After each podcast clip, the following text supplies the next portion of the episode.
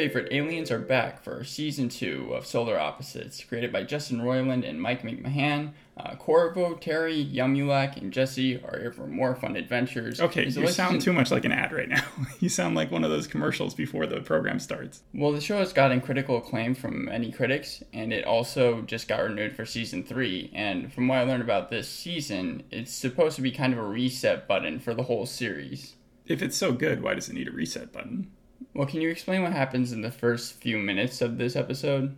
The Sacred Non Repeating Number, Season 2, Episode 1. That's the one I watched. Yeah. All right. So, in the first couple minutes, they're in the spaceship that sits on their house, and they're about to take off and go back to, or not go back to, but go to a different planet.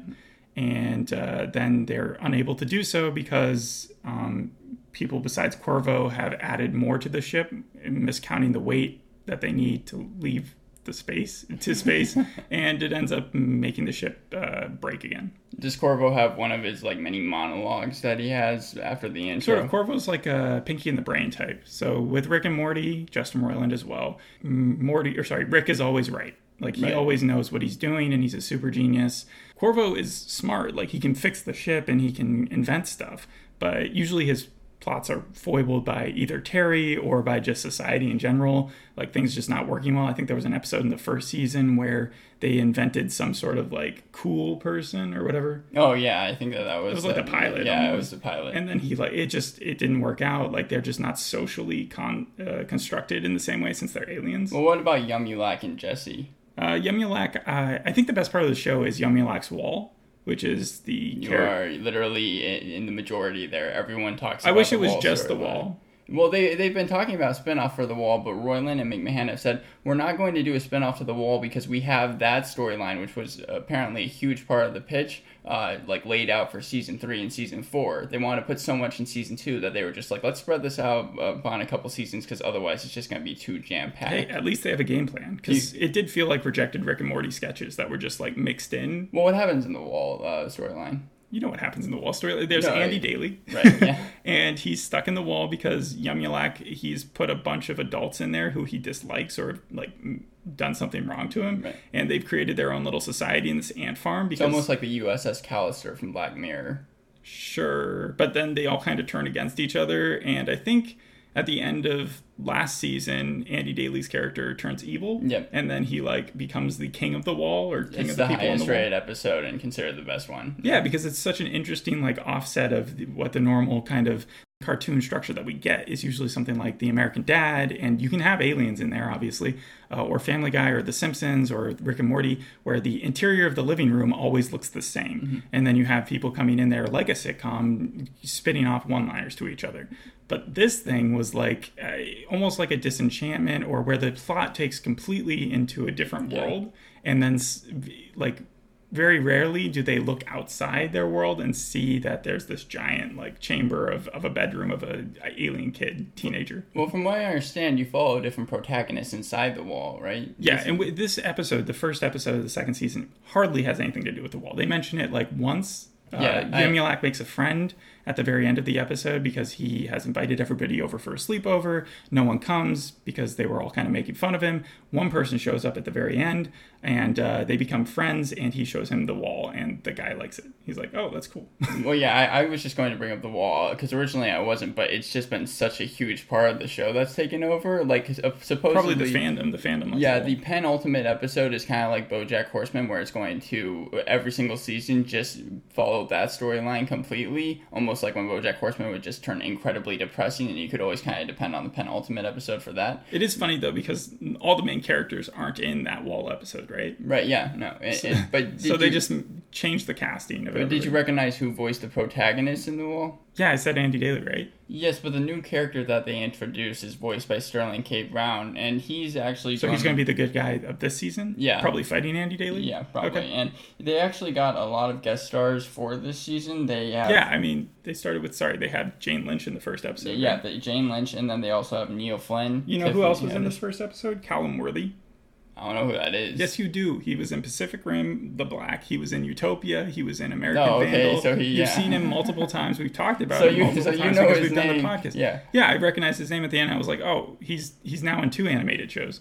This is supposed to be a very light show, though. Like it's supposed to be lighter than Rick and Morty, and it's also supposed Yeah. to be super serialized. Uh, Roiland said. Rick and Morty can have some like deeply disturbing things if you think about it, Mm-hmm. like the amount of plan- planets they destroy or alternate universes. I think last season they had Morty literally destroying like thousands of himself. Yeah. with the time travel episode. and Rick's alcoholism and other yeah, things like and but I mean, this has violence still. So the center of the episode is that they get a distress signal from another Shlorpian ship, which has uh, crash landed, and they go and they meet Jane Lynch and her crew, and they're very religious, and they're actually part of the more upper class version of the planet that they're from, and they hardly like to show their faces because they're afraid that. Um, the Earth people are going to come and attack them, which probably would be make more sense than what we do with the Solar Opposites Yeah. family, who just literally just live their lives as Yeah, aliens. like I know that in the first episode they go to bars and they just like no one really freaks out about them. But, But you, Korvo, sorry, I was just gonna finish up. Yeah, go ahead. So Korvo wants to go join them because they're more religious and they're more like follow the rules, kind of. they follow the rules and they want to terraform Earth to be more Shlorpian. And so he wants to do that. And then by the end of the episode, though, he realizes he's kind of the Terry of the group, and they're kind of all making fun of him, and that they also don't respect him, and they just want to kind of create this whole servitude of uh, dominion over the planet. And so he goes back to his regular people, but they want to get the Pupa because the Pupa is the, um, I guess, the key of terraforming the Earth. Right, and that's the animal that they have, right? Animal? The, the, the I- little small like baby type of thing. Yeah, it's it's kind of a it, it spends its day in the episode under the covers quivering because it's afraid of a RoboCop coming in and just destroying it. And by the end of the episode, a RoboCop does come in and try to kill it, and it kills it first because it has two guns. Yeah, well, apparently it's supposed to be incredibly powerful, but you mentioned the violence and It's like uh, moon mooncake. Yeah from uh, Final Space. But the creator said that they like to gravitate towards the gory type of comedy that happens um, because it reminds them of kind of high school and things that they would laugh at. There's definitely high school show. humor because Yumyulack and Jesse are both in high school, and so there's that whole plot line of uh, Yumyulack getting made fun of Mm-hmm. from last season that transfers over to this season with the sleepover. That's why he kind of has this de- anger towards everybody who is not his friend. Right. And then he, he is friends with Jesse though. when the writer who kind of developed those characters was talking about it, that he said that with Yumyulack and Jesse, it's supposed to be one of those relationships where they're sometimes on uh, one side of the aisle and then sometimes they're completely different because he based it off of the relationship he had Yeah, with brother his sister type thing. Yeah, That's like Bob's Burgers almost. But there's so many comparisons. So the show I like overall, but it isn't special enough, except for the wall episodes, for it to be super different than any other cartoon that I've watched. Like the humor is there, but it's not uh, amazing at any point. The whole point of this episode, the sacred non-repeating number, is that uh, Korvo is being made fun of that he can't remember the sacred non-repeating number, and he gets trapped in it as the Jane Lynch-led family goes to destroy or goes to pick up the pupa for themselves and uh, he finally gets out of the cage because he remembers it. And then uh, the funny battle that goes on is when they approach the house, the Solar Opposites house. The Jane Lynch family pulls out a bunch of weapons and they're about to take it down. And then Terry comes out and he's like, auto uh, defense, uh, cybernetic, like whatever thing. right, yeah, the, the house is programmed. Yeah, oh, the house just becomes this giant weapon.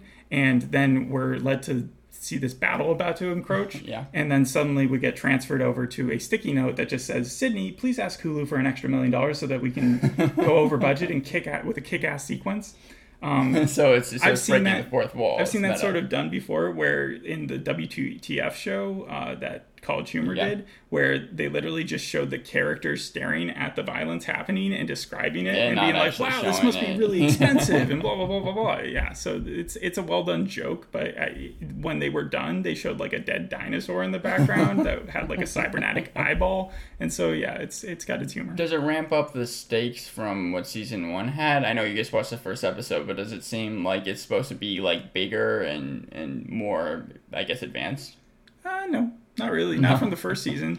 They they had a Ferris wheel that could walk on the Earth. Was it like human? Could could No, like speak? you expected it to roll, right, right? right, yeah. And then it walked. so it has feet. It's got those like two little pedestals that hold up the wheel, but that was like the entirety of the joke. So the jokes aren't like super deep or anything. Well, they also trying have, to get. they have a lot of pop culture references. Like they I do. think that I even saw a picture of Terry, and he's wearing just a shirt that says Dick Wolf on it. Like, is there? Did you see any of those this episode? or- Well, remember when I said the spaceship crashed because there was too much, or it, it didn't start up because there was too much weight on board? Well, a lot of the stuff that had been put on there as storage was just a bunch of memorabilia from Earth. Mm-hmm. So you could go through everything if you really paused the video and looked at everything, does this seem like an easier show? like posters and such. Yeah. Does, this seem because you say yourself it's it it's not really complex? Does it seem like an easier show to binge, or I guess I could say, uh, Roiland has kind of shown interest in maybe releasing a Rick and Morty episode, one episode through one month. Really? Yeah, That's he- what I think the best way of doing it would be because with Rick and Morty, you can really take some time to digest those over, and I think the fans would appreciate it more if it was on a more consistent and basis. He was ta- yeah more But, consistent. but with this show, it is very easily binged. Like it doesn't take a lot of brain power. Thomas Middleditch is funny, obviously. is he your favorite character? No, um, Terry's Oh, not my favorite character, uh, but neither is Roiland. I don't really think that anybody sticks out too much as like the person to root for Mm-hmm. because they're all kind of trash aliens. But I mean, they're still protagonists in the end, right? I guess they all have a heart, but at the same time, they're not afraid to kind of destroy whoever. They're they're not they're not as endearing as some other cartoons have been the show on the production side had the whole entire cast and crew do their lines from home. for COVID. Yeah. Um, I couldn't tell a difference. Yeah, Okay, yeah, that, that was my question. Uh, it's executively produced by the, the like people from the Mindy Project and, like I said, Justin Roiland. The animation has been compared to Rick and Morty, though. Could you do you see the similarities there? I see the similarities with almost every show. Yeah, It's very it's, very colorful, though. I guess it's nothing compared to like what we were talking about with Final Space, where you saw the backgrounds Mm-hmm. and those were amazing, or Disenchantment, where you could tell that Netflix put a lot more time and effort into it. It's n- the point of the show is the jokes, not the animation style.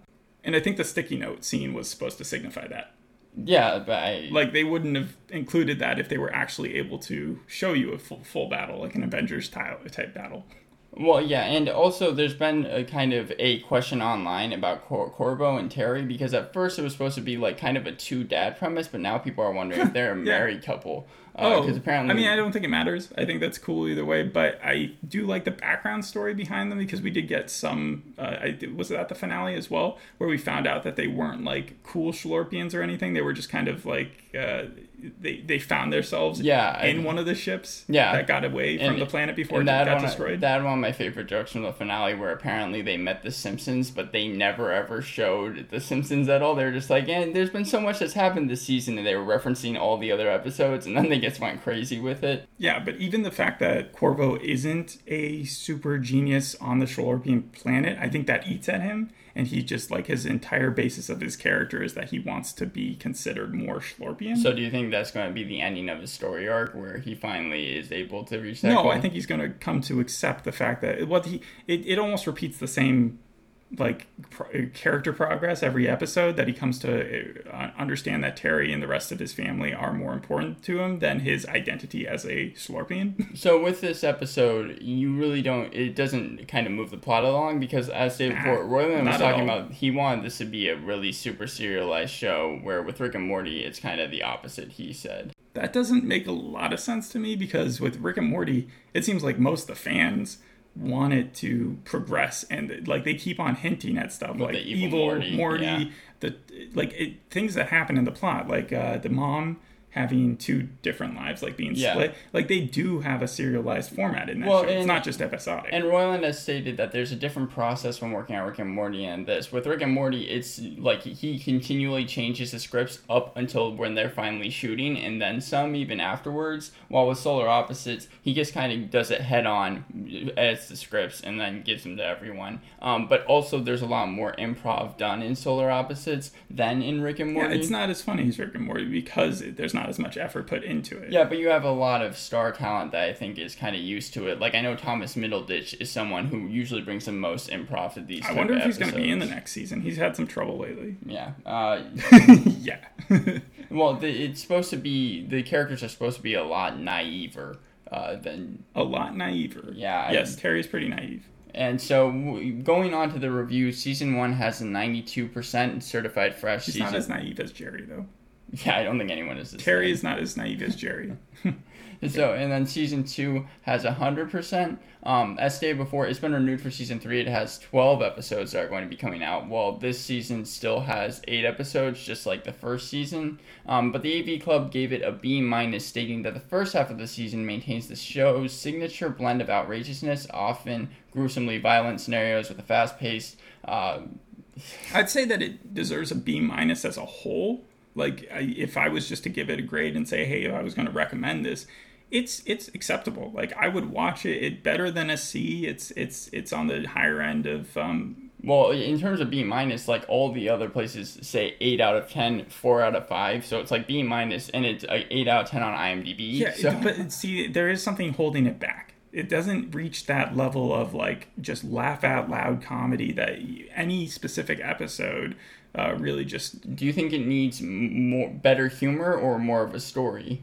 Ooh, I think the characters themselves aren't likable enough to carry the show to that ten out of ten. So if well, I'm not sure if it would have been ten out of ten, but do you think that the characters then they need to like prove themselves almost? Because with Rick and Morty, Rick No, is someone I, who's I bad. think that they're just the way that they, they are the way they are, and I do enjoy some of the things like the improv at the beginning when they ever they do this title sequence. Uh, Roiland yeah, always Roland like, usually just kind of goes off. That's he part wings of off his the first improv. part. yeah. And in this episode, it was about why humans don't drink their own piss. And so, I mean, if you like that type of humor, then you like it. So I think this is definitely one of those shows that's going to kind of maintain the same type of quality, the meandering kind of like, okay, this is where this is the consistency, and you're never going to get anything worse or better. I mean, it is interesting when they throw things out there. Like in this episode, they kept calling the humans Terrans because we're from te- like the Terra Mm-hmm. idea of Earth, and so it's just smart little jokes like that which still carry weight. You do get the kind of Scooby Doo endings where, in this case, instead of getting the po- uh, pupa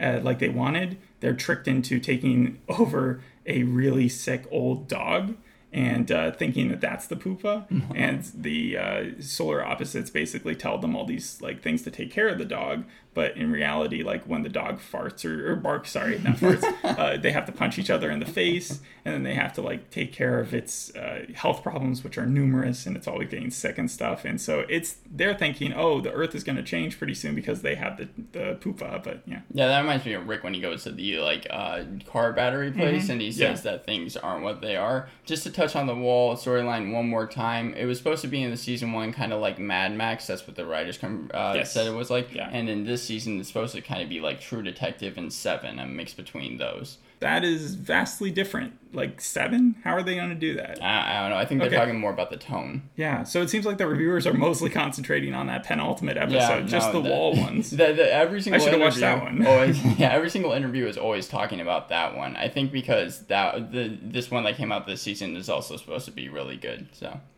cool. And I'll look forward to that one.